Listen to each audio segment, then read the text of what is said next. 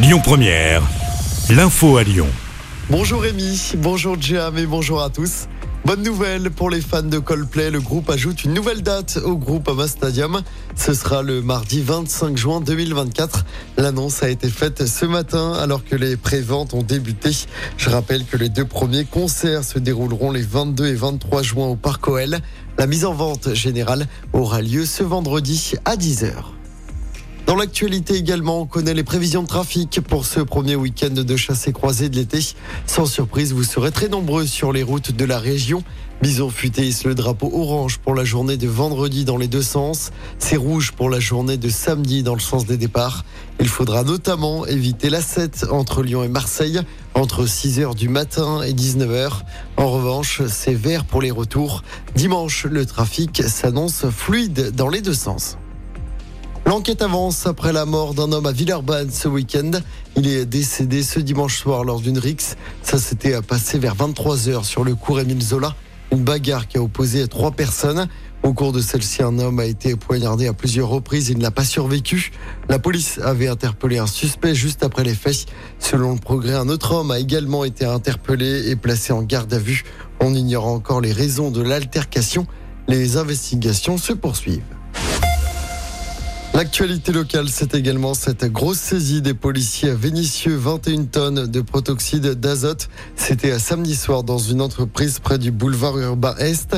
Deux équipages de police ont été dépêchés sur place à la suite du déclenchement d'une alarme. Les policiers ont aperçu un véhicule en train de quitter les lieux. Ses occupants ont expliqué qu'ils venaient de se procurer ce gaz hilarant. Les policiers ont finalement découvert 22 palettes de protoxyde d'azote. Le gérant présent sur place a été interpellé et placé en garde à vue pour travail dissimulé. Il a été déféré hier au parquet de Lyon. Le parc des oiseaux restera fermé toute la journée ce mardi. Cela fait suite au violent orage d'hier soir à Villars-les-Dombes dans l'Ain. Le parc rouvrira dès demain.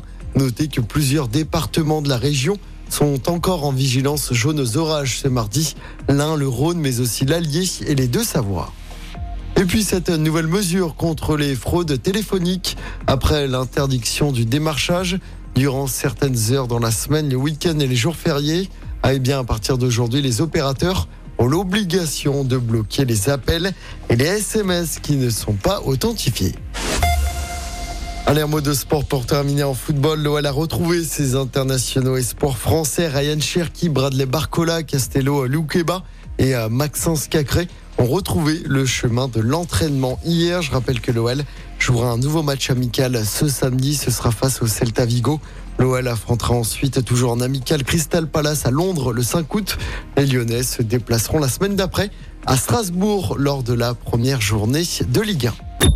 Écoutez votre radio Lyon Première en direct sur l'application Lyon Première, lyonpremière.fr et bien sûr à Lyon sur 90.2 FM et en DAB+.